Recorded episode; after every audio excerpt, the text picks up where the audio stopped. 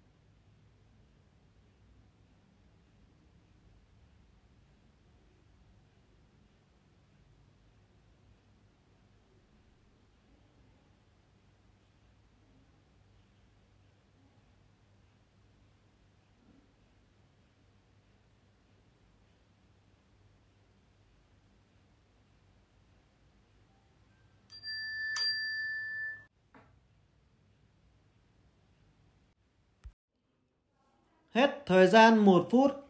Mời bạn nghe câu hỏi. Câu 1. Cô giáo của bạn tên là gì? Cô ấy tên là Thủy.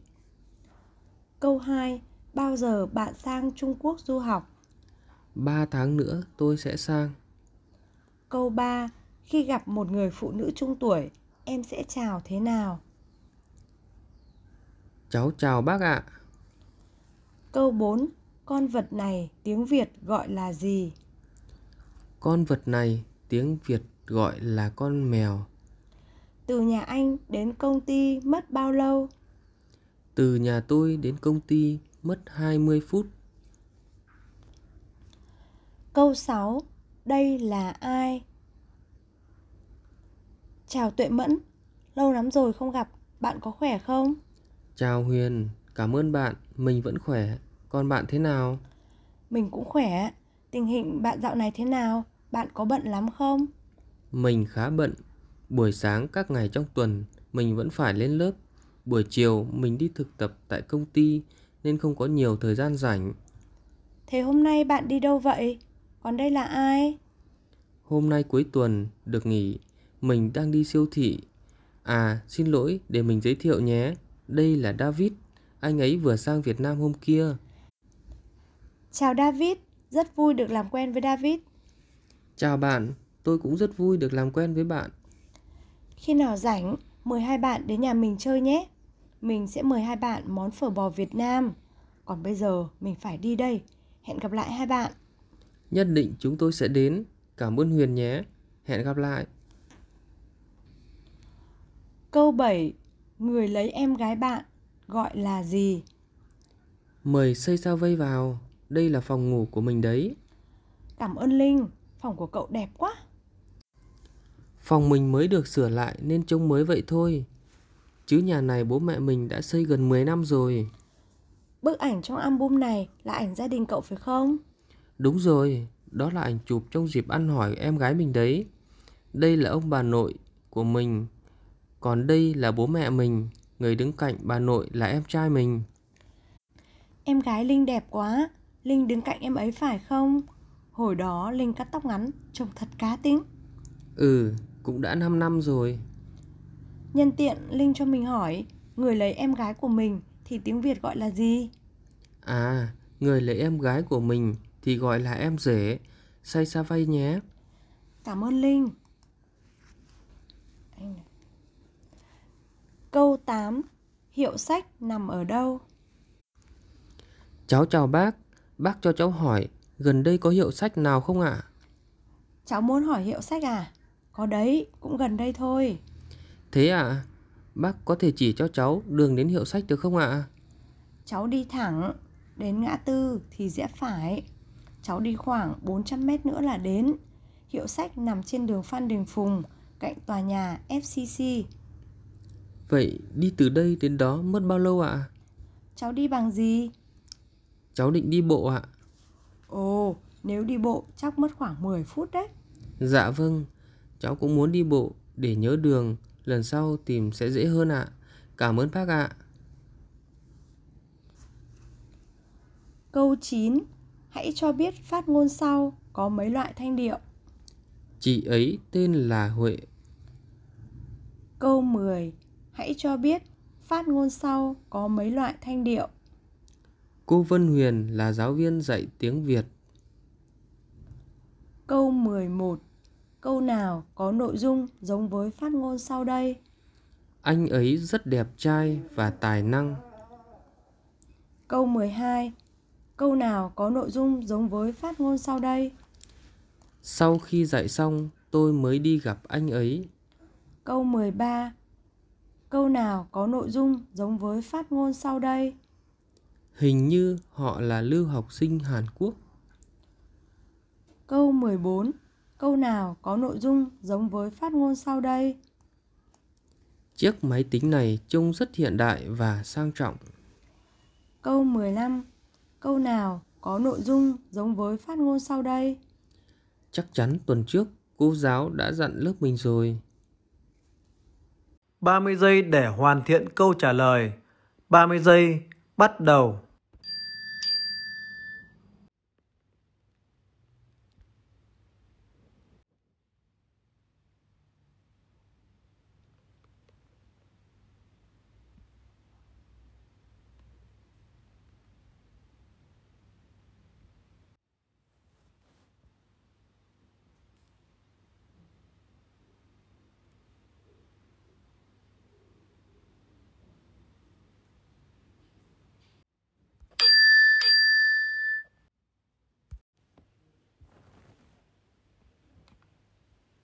Hết phần 1. Chúng ta chuyển sang phần 2.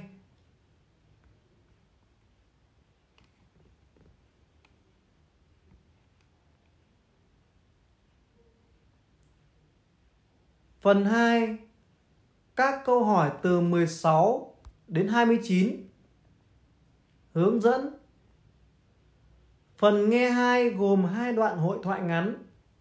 Mỗi câu hỏi chọn một phương án đúng trong ba phương án A, B, C. Bốn tình huống giao tiếp và bốn đoạn đọc ngắn. Mỗi câu hỏi chọn một phương án đúng trong bốn phương án A, B, C, D. Các bạn có một phút để đọc câu hỏi và 30 giây để hoàn thiện câu trả lời. Một phút để đọc câu hỏi. Một phút bắt đầu.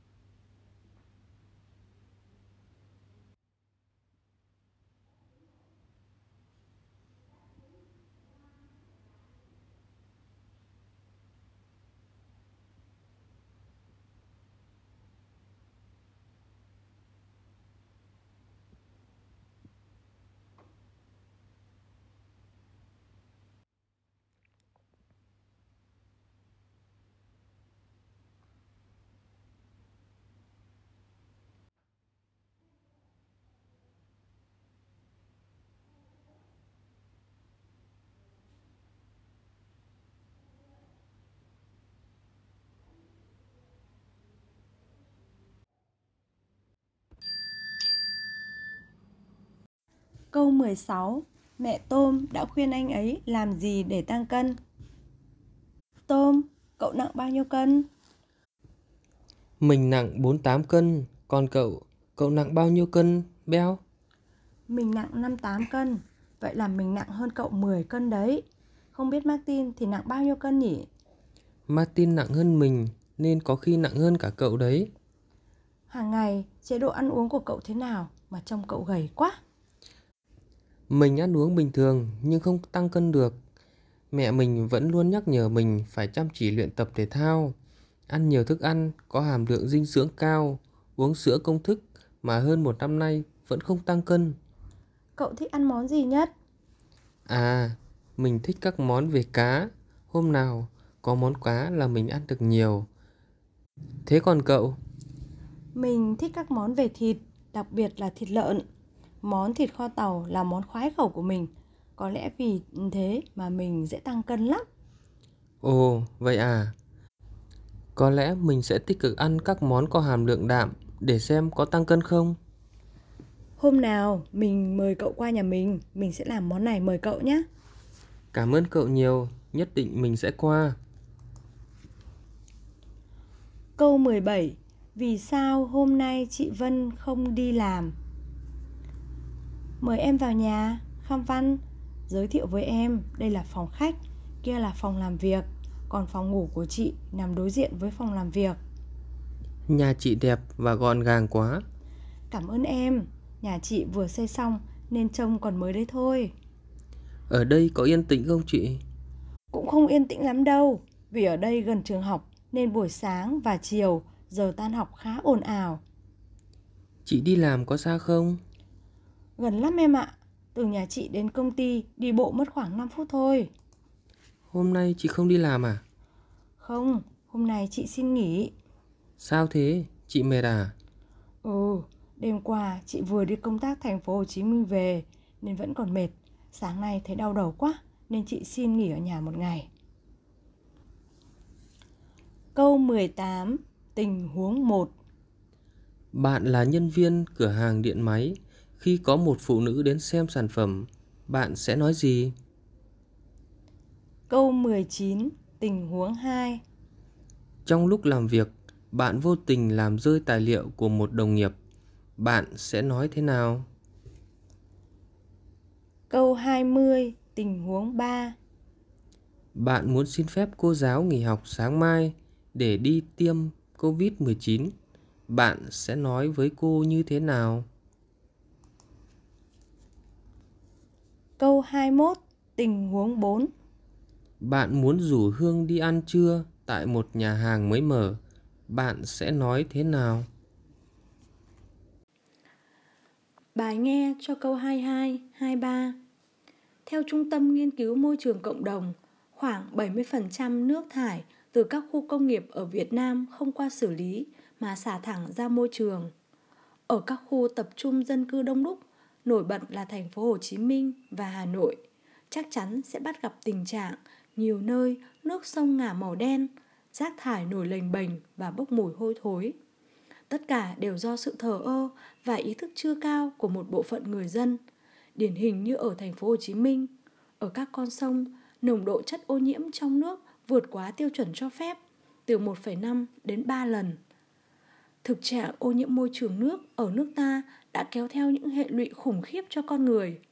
Cứ mỗi năm, các tổ chức quốc tế vẫn tiếp tục đưa ra những con số rất đáng lo ngại về tình trạng ô nhiễm môi trường nước ở nước ta. Khoảng 9.000 người tử vong mỗi năm do nguồn nước bẩn. Khoảng 20.000 người phát hiện bị ung thư, nguyên nhân chính là do ô nhiễm nguồn nước. Theo Bộ Y tế và Bộ Tài nguyên và Môi trường, khoảng 44% trẻ em bị nhiễm run do sử dụng nước không đạt chất lượng. 27% trẻ em dưới 5 tuổi bị suy dinh dưỡng do thiếu nước sạch và vệ sinh kém. Theo WHO, khoảng 21% dân số đang sử dụng nguồn nước bị nhiễm arsen hay arsenic vô cơ lại là một chất hóa học cực độc thường được sử dụng trong việc tạo ra các loại thuốc diệt cỏ và các loại thuốc trừ sâu. Theo Bộ Y tế và Bộ Tài nguyên và Môi trường. Hiện tại, những con số này chỉ đang chững lại hoặc tăng chậm chứ chưa có dấu hiệu tụt giảm. Bảo vệ nguồn nước sạch không chỉ là trách nhiệm của riêng cá nhân, tổ chức, khu vực hoặc quốc gia nào mà là của cả cộng đồng, của toàn thể nhân loại. Bởi nước là yếu tố vô cùng quan trọng quyết định đến sự sống của toàn bộ sinh vật trên trái đất. Ngày nay, với tốc độ phát triển của con người, nguồn nước sạch ngày càng trở nên khan hiếm. Mỗi người trong chúng ta cần kiên quyết chung tay bảo vệ nguồn nước sạch. Lược trích theo tân bình.hồ chí minh.gov.vn Bài nghe cho câu 24, 25 Di tích lịch sử và danh thắng Yên Tử là nơi hình thành, ra đời và phát triển của Trung tâm Phật giáo Thiền Tông Thuần Việt do người Việt trực tiếp sáng tạo ra. Đây là một trong những di tích lớn và ra đời sớm ở nước ta. Hệ thống chùa, am, tháp, bia tượng ở Yên Tử là những tư liệu lịch sử vật chất quý báu, gắn liền với tên tuổi và sự nghiệp tu hành của điều ngự giác Hoàng Trần Nhân Tông và các thế hệ thiền sư tu hành tại đây. Đặc biệt các văn bia ở Yên Tử đều chứa đựng một lượng thông tin rất lớn, qua nghiên cứu các văn bia ở đây chúng ta có thể lập lại được một phả hệ những nhà sư đã tu hành tại đây cùng với lược sử của họ, từ đó có thể nghiên cứu được tình hình phát triển của Phật giáo Trúc Lâm qua từng thời kỳ. Trải qua các thời kỳ, Lý, Trần, Lê, Nguyễn, Danh Sơn Yên Tử trở thành nơi hội ngộ của các bậc thiền sư đạo cao đức trọng như Tổ chân Nguyên. Ni sư Đàm Thái, đệ nhất tổ Trần Nhân Tông, đệ tam tổ Huyền Quang. Sự ra đời và phát triển của thiền phái Trúc Lâm Yên Tử đã để lại cho hậu thế những bản kinh văn và các bản sách quý giá, những sách dạy cho các tăng môn và dân chúng của thiền phái Trúc Lâm tu tập, sám hối, tu hành thập thiện như thiền tâm thiết Trủy ngữ lục, đại hương hải ấn thi tập, tăng già toái sự. Thạch thất Mỹ ngữ, truyền đăng lục, thượng sĩ hành trang. Đây là những di sản văn hóa phi vật thể quý giá đang đồng hành cùng sự phát triển của lịch sử dân tộc. Bên cạnh đó, thiền phái Trúc Lâm cũng để lại cho đời sau nhiều công trình văn hóa vật thể quý báu, chùa triền, am, tháp được hình thành trong quá trình ra đời và phát triển của chốn tổ Trúc Lâm tại Yên Tử. Những di sản vật thể quý báu đó đã phản ánh khá rõ nét về sự phát triển của kiến trúc, Mỹ thuật, điêu khắc Việt Nam qua các triều đại Lý Trần Lê Nguyễn. Đó là những báu vật cổ vật có 102 trong kho tàng văn hóa Việt Nam. Bài nghe cho câu 26, 27 Thực phẩm bẩn là tên gọi chung chỉ những thực phẩm chứa các chất gây hại cho sức khỏe người dùng. Các chất này thường là những chất hóa học và thuốc kháng sinh vượt quá mức an toàn mà Bộ Y tế cho phép trong quá trình nuôi trồng.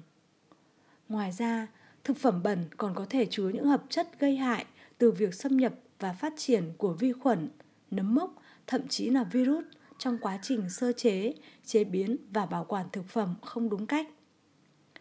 Thực phẩm không đảm bảo an toàn vệ sinh sẽ dễ bị ô nhiễm bởi tác nhân lý, hóa, sinh học. Nếu được tiêu thụ sẽ gây hại cho cơ thể.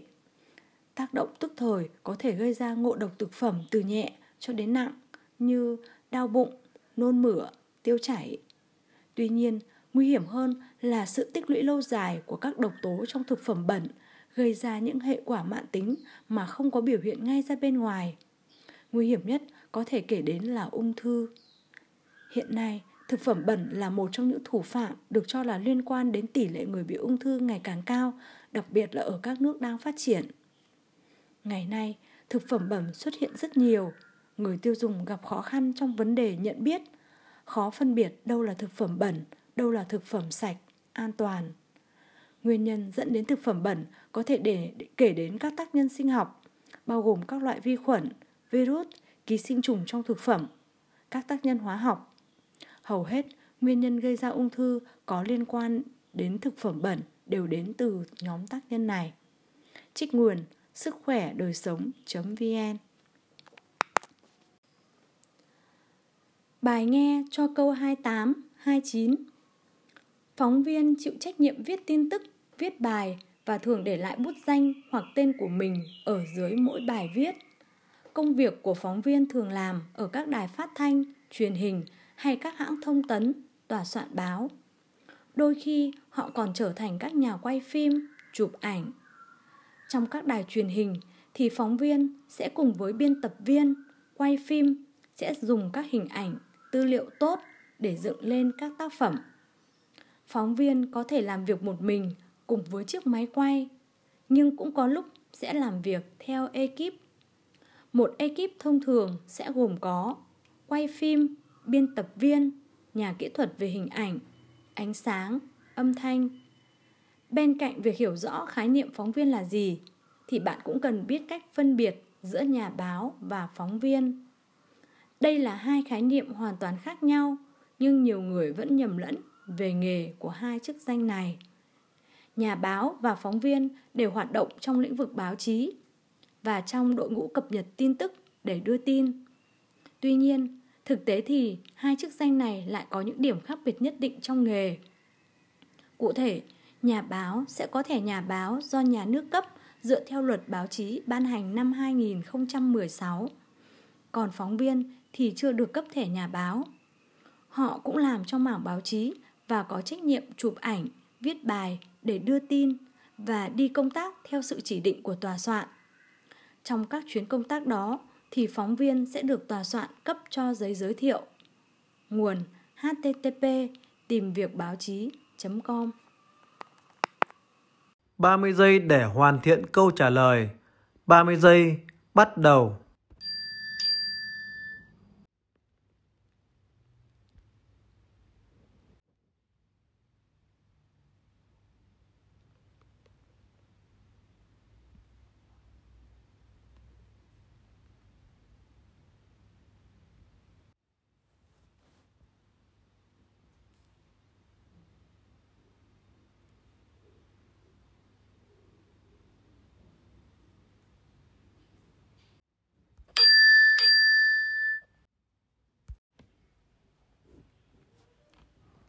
Hết phần 2.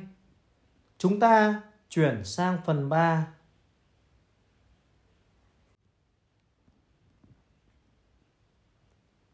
Phần 3.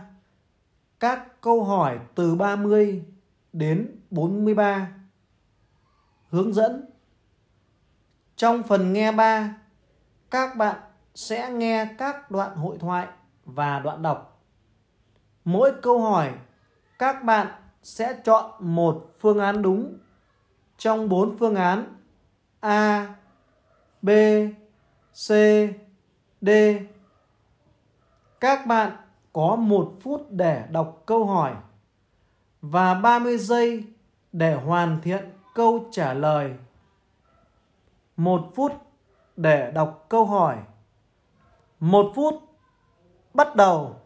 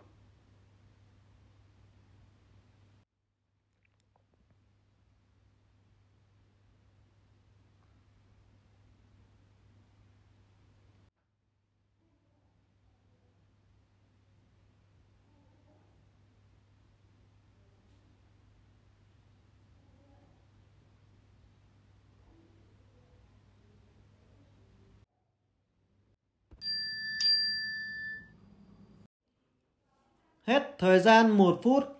Mời bạn nghe câu hỏi. Hội thoại cho câu 30, 31 Chào Nam, lâu lắm rồi không gặp bạn. Dạo này bạn thế nào? Chào Hoa, mình khỏe. Công việc của cậu có tốt không? Cuối tháng này họp lớp cấp 3, cậu có tham gia được không? Công việc của mình rất tốt.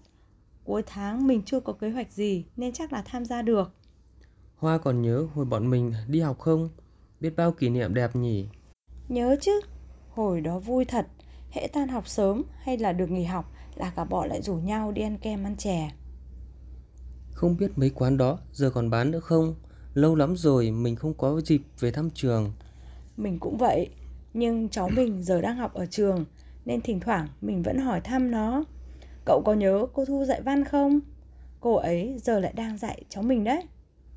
Cô Thu tóc dài, da trắng và có giọng nói dịu dàng, phải không? Đúng rồi, hồi xưa mình sợ học văn lắm. Cứ mỗi lần cô gọi lên bảng là run bắn lên. Thế mà hồi thi tốt nghiệp lại được điểm 8 môn văn cơ đấy. Mình thì ngược lại, mình chỉ thích môn văn. Còn mấy môn tự nhiên, mình cũng sợ lắm. Mỗi lần đến giờ văn của cô Thu là mình lại thấy hăng hái hẳn lên. Ừ, mình vẫn nhớ Nam lúc nào cũng hăng hái nhất lớp văn. Hy vọng đợt họp lớp này sẽ được gặp lại đông đủ các thầy cô và bạn bè. Đoạn hội thoại cho câu 32, 33 Hôm nay là 26 âm lịch rồi, ngày mai mẹ con mình đi sắm Tết con nhé. Vâng ạ, làm việc nốt trưa mai là con được nghỉ rồi. Thế mình đi chợ hay siêu thị à mẹ? Chợ thì hơi xa. Thôi, mai mẹ con mình đi siêu thị nhé. Sắm đồ xong, mẹ con mình còn ra mộ bố quét dọn. 28 về quê nội, 29 về quê ngoại.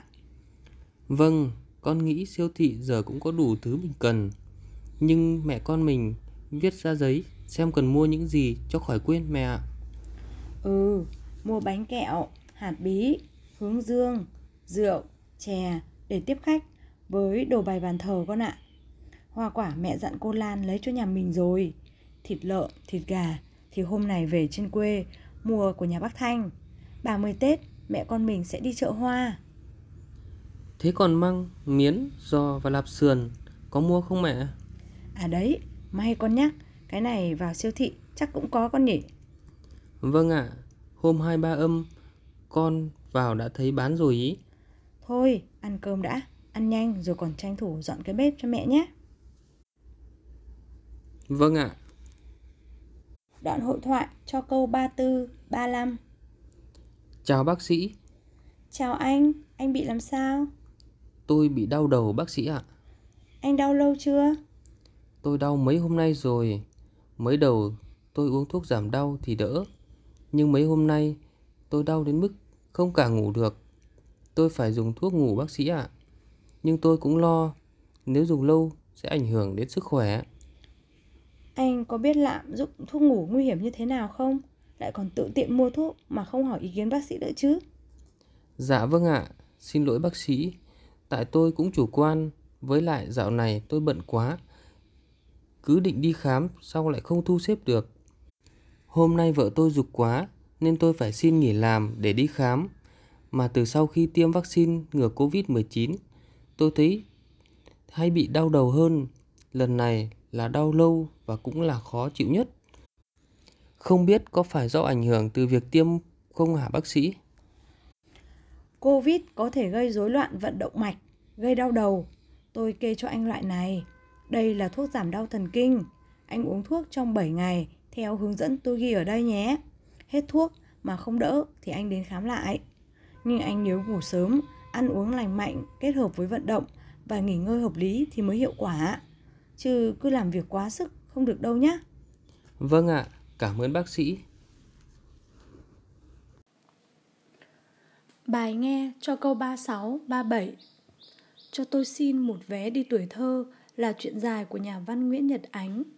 Nhà văn đã mời người đọc lên chuyến tàu quay trở lại thăm tuổi thơ và tình bạn dễ thương của bốn bạn nhỏ với những trò nghịch ngợm của thằng cu mùi, hải cò, con tủn và con tí sún. Với giọng văn trong vắt và dí dỏm, Nguyễn Nhật Ánh dần dần dẫn dắt độc giả đi theo dòng hồi tưởng của mình, trở về cái thời còn là cậu bé 8 tuổi, mang đến cho người đọc một thế giới tuổi thơ hồn nhiên, đầy ắp tiếng cười. Nhưng lồng vào những tháng ngày hồn nhiên đó lại là những chăn trở của người lớn. Cho tôi xin một vé đi tuổi thơ là cuốn sách được phát hành nhiều nhất năm 2008. Đến nay, sách đã được tái bản hơn 41 lần. Tác phẩm giành giải sách hay của Hội xuất bản Việt Nam và giải thưởng văn học của Hội Nhà văn Việt Nam năm 2009. Năm 2010, Nguyễn Nhật Ánh được đề cử và nhận giải thưởng văn học Đông Nam Á với tác phẩm này. Không biết tuổi thơ của các bạn thế nào, nhưng đối với tôi cũng giống như cung mùi. Tôi cũng từng mong ước có được một ông bố, bà mẹ tuyệt vời. Tuyệt vời ở đây có nghĩa là cho phép được chơi thỏa thích với các bạn, không bắt tôi phải ngồi vào bàn học mỗi tối, không bắt tôi phải ngủ trưa, cho phép tôi ăn những món tôi thích. Tôi cũng từng mong ước sẽ trở thành người có tầm ảnh hưởng lớn để thay đổi cả thế giới theo ý mình, không cần phải nghe theo sự sắp đặt của người khác. Tôi cũng từng nghịch ngợm, cũng từng phá phách, cũng từng bày đủ trò làm phiền lòng người lớn. Nhưng mà có sao? Tất cả những điều đó đã góp phần vào sự trưởng thành của tôi ngày hôm nay. Trích nguồn reader.com.vn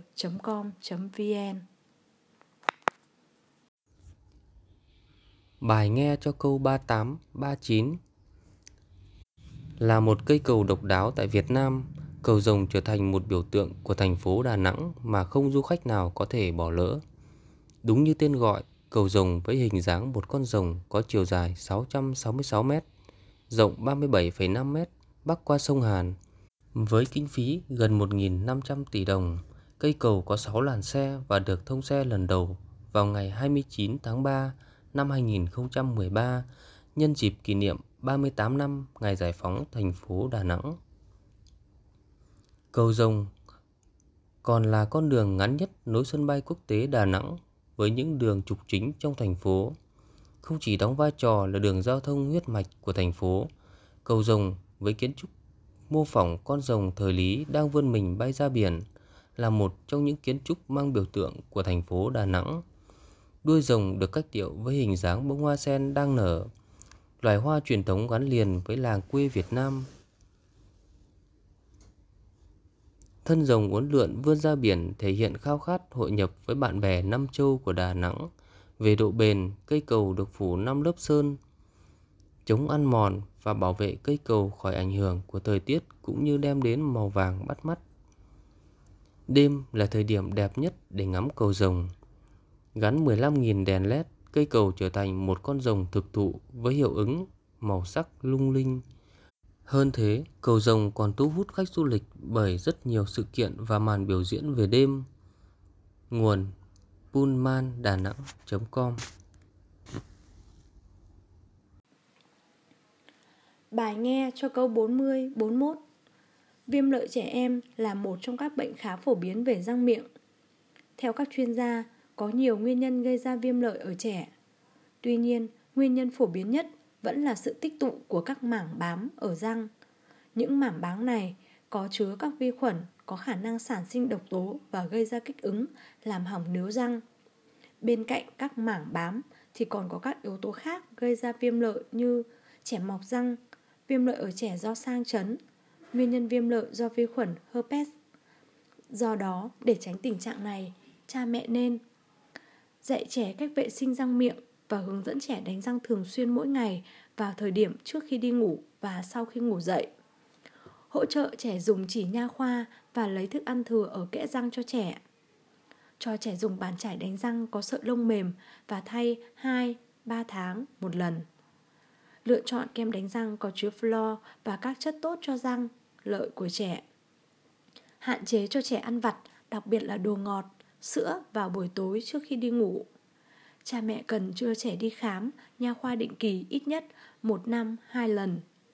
Khi nhận thấy trẻ có dấu hiệu của bệnh, cha mẹ cần đưa trẻ đến bệnh viện hoặc phòng khám nha khoa để được bác sĩ thăm khám, tư vấn và điều trị kịp thời. Nguồn bệnh viện thu cúc.vn Bài nghe cho câu 42, 43 Đồng bằng sông Hồng hay châu thổ Bắc Bộ là khu vực hạ lưu sông Hồng và sông Thái Bình thuộc Bắc Bộ Việt Nam. Đồng bằng sông Hồng bao gồm 10 tỉnh thành, trong đó có hai thành phố trực thuộc Trung ương, 8 tỉnh và 12 thành phố thuộc tỉnh. Các tỉnh, thành phố thuộc vùng đồng bằng sông Hồng gồm Hà Nội, Hưng Yên, Hải Dương, Hải Phòng, Bắc Ninh, Vĩnh Phúc, Hà Nam, Thái Bình, Nam Định, Ninh Bình. Diện tích của vùng là nhỏ nhất nước với chỉ diện tích 14.806 km vuông, chiếm 4,5% diện tích của cả nước và 19,5 triệu người. 2013 nhưng lại là vùng có mật độ dân số cao nhất Việt Nam. Vùng đồng bằng sông Hồng có cầu nối giữa vùng Đông Bắc, Tây Bắc và Bắc Trung Bộ, thuận lợi giao lưu với các vùng khác trong cả nước và mở rộng giao lưu với các nước trong khu vực và trên thế giới. Đồng bằng sông Hồng bao gồm đồng bằng châu thổ màu mỡ, giải đất rìa trung du với một số tài nguyên khoáng sản, tài nguyên du lịch và Vịnh Bắc Bộ giàu tiềm năng. Nhờ có thủ đô Hà Nội nên đồng bằng sông Hồng giữ vị trí trung tâm kinh tế, khoa học kỹ thuật và văn hóa của cả nước. Sân bay Nội Bài, cảng Hải Phòng là cửa ngõ mở ra khu vực và thế giới. Vì thế, đồng bằng sông Hồng có vị trí đặc biệt quan trọng trong sự nghiệp phát triển kinh tế, xã hội của đất nước. 30 giây để hoàn thiện câu trả lời. 30 giây, bắt đầu.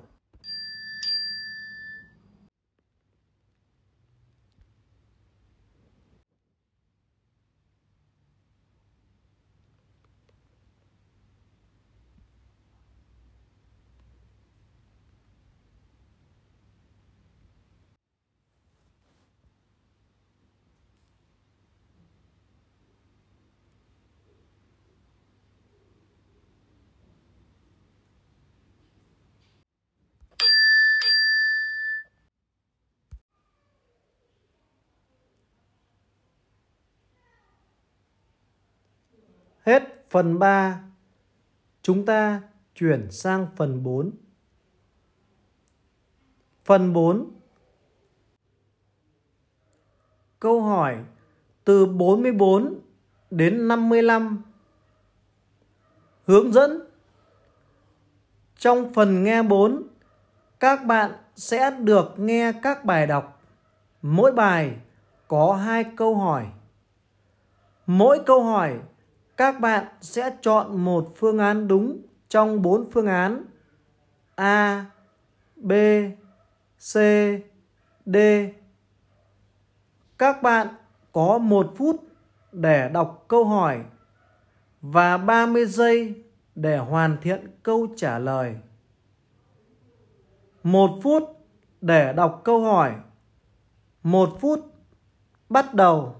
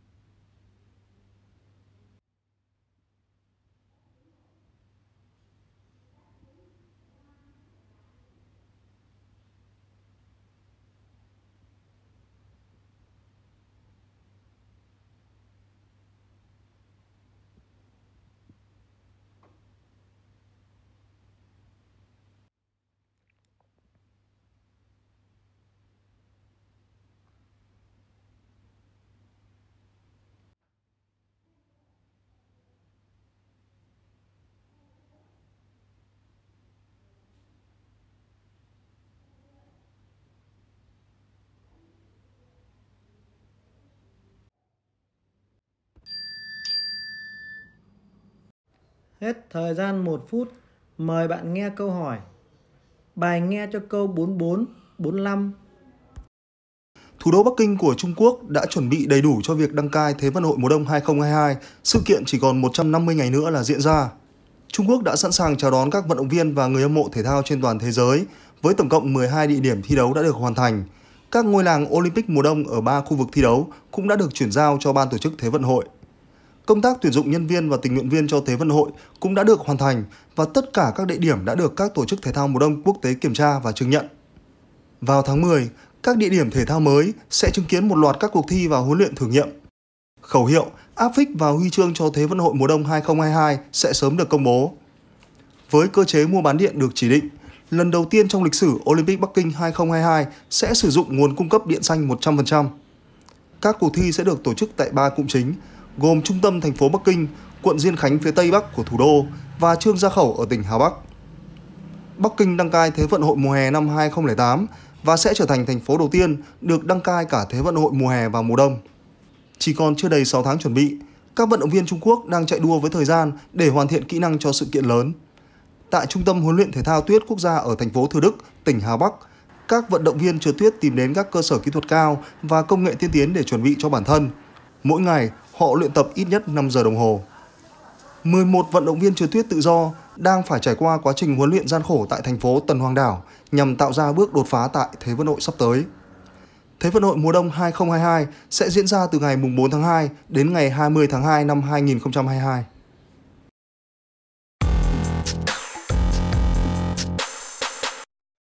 Bài nghe cho câu 46, 47 Là nhân viên nhân sự của công ty xuất nhập khẩu, chị Ni cho biết hầu hết các nhân viên ở công ty có thu nhập từ 11 triệu đồng trở lên phải nộp thuế thu nhập cá nhân. Với mức thu nhập này, sau khi đã nộp thuế, những người này đang đối mặt với nhiều khó khăn tại hiện tại chi phí sinh sống ở Sài Gòn này thì nó tốn rất là nhiều nào là thuê trọ tiền đi lại tiền ăn uống đồ vật giá thì lên nhưng mà lương thì nó không lên nên nó ảnh hưởng tới cuộc sống rất là nhiều xăng dầu tăng giá nhiều chi phí khác cũng tăng theo nhưng thuế thu nhập cá nhân không giảm đã làm cho nhiều người làm công ăn lương gặp rất nhiều khó khăn nhiều người có thu nhập từ 21 triệu đồng trở lên phải nộp thuế thu nhập cá nhân bậc 2, nộp 10% tổng thu nhập nên đã thắt chặt chi tiêu. Ờ, thuế thu nhập cá nhân không giảm thì ờ, mình cảm thấy là ờ, các cái chi phí nó đều tăng mình cũng phải cân đo đong đếm nhân lên đặt xuống mỗi cái khoản chi phí chứ không được thoải mái như trước nữa theo các chuyên gia, từ năm 2020 đến nay, các doanh nghiệp, hộ gia đình đều có nhiều chính sách hỗ trợ khi khó khăn vì đại dịch Covid-19 như giảm thuế, giãn thuế. Hiện nay, các đối tượng này vẫn tiếp tục được chính phủ hỗ trợ. Thế nhưng, người làm công ăn lương, nộp thuế, thu nhập cá nhân lại hoàn toàn không được đề cập tới lên chăng à, chính phủ trình quốc hội để làm sao ạ có những cái giải pháp à, để à, như miễn giảm thuế thu nhập cá nhân à, cho từng cái đối tượng. Ví dụ như là miễn giảm thuế đối với bậc một và bậc hai bởi vì những cái đối tượng này họ sẽ có cái thu nhập thấp à, và có thể giảm thuế đối với những cái à, ở bậc cao hơn. Nhà nước nên tiếp tục siết các dòng thuế có thu nhập cao với các đối tượng là tiểu thương, bán hàng online để đánh thuế đồng thời xem xét lại hệ số thuế thu nhập cá nhân mới cho người lao động và tăng mức giảm trừ gia cảnh, bởi mức thuế thu nhập cá nhân hiện nay không còn phù hợp với giá cả hiện tại.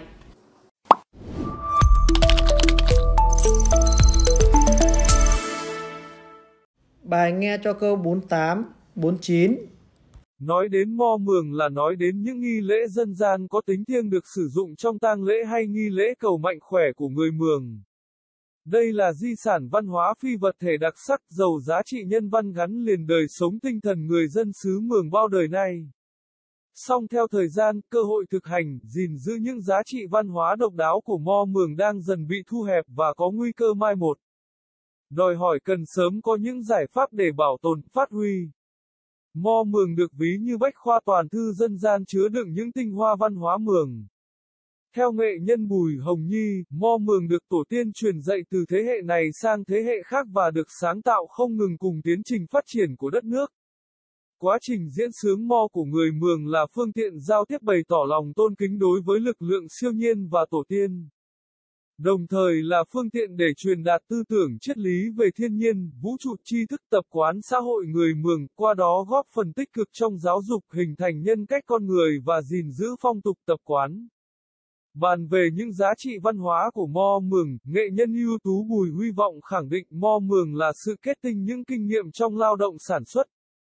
Ứng xử văn hóa, triết lý nhân sinh, thể hiện tình yêu cuộc sống, con người, quê hương và khí phách cốt cách của con người, vùng đất bản mường.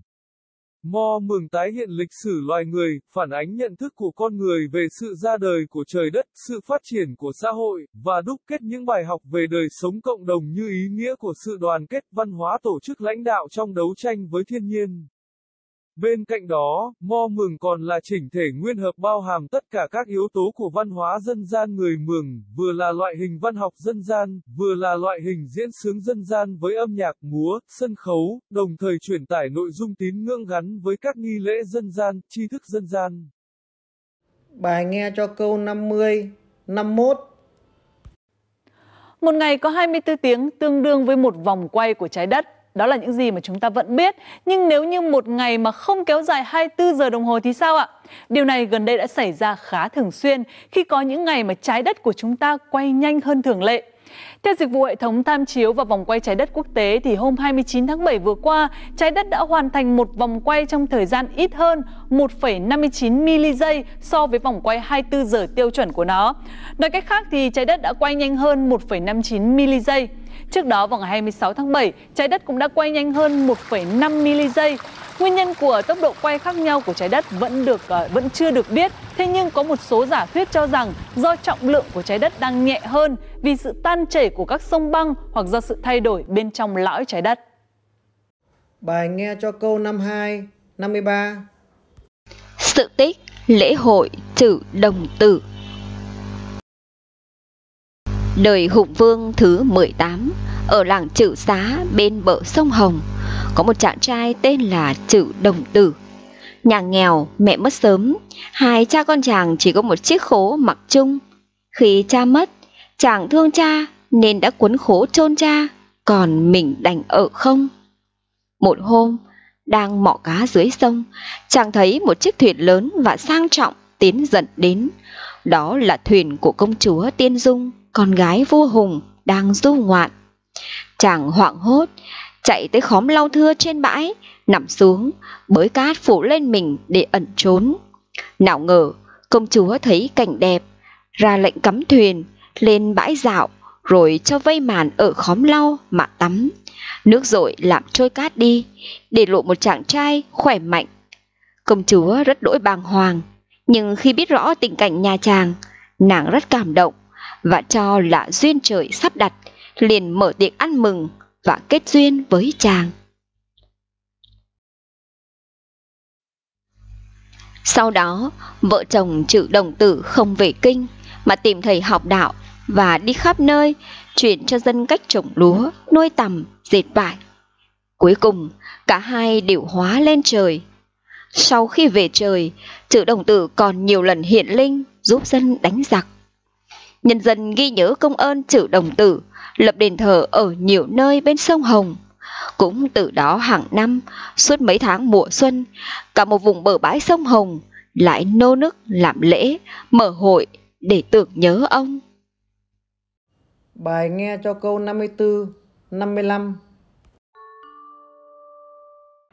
Chính phủ vừa ban hành Nghị định 47-2022 sửa đổi bổ sung một số điều của Nghị định 10-2020 về kinh doanh và điều kiện kinh doanh vận tải bằng xe ô tô. Nghị định có hiệu lực từ ngày 1 tháng 9 tới.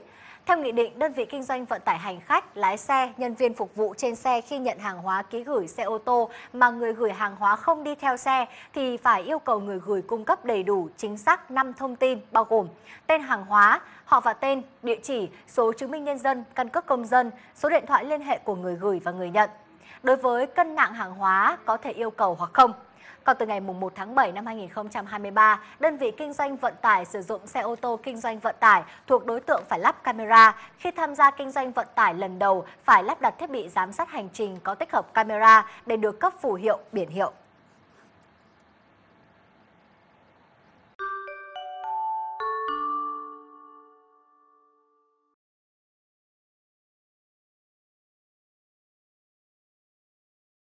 Ba mươi giây để hoàn thiện câu trả lời. 30 giây bắt đầu.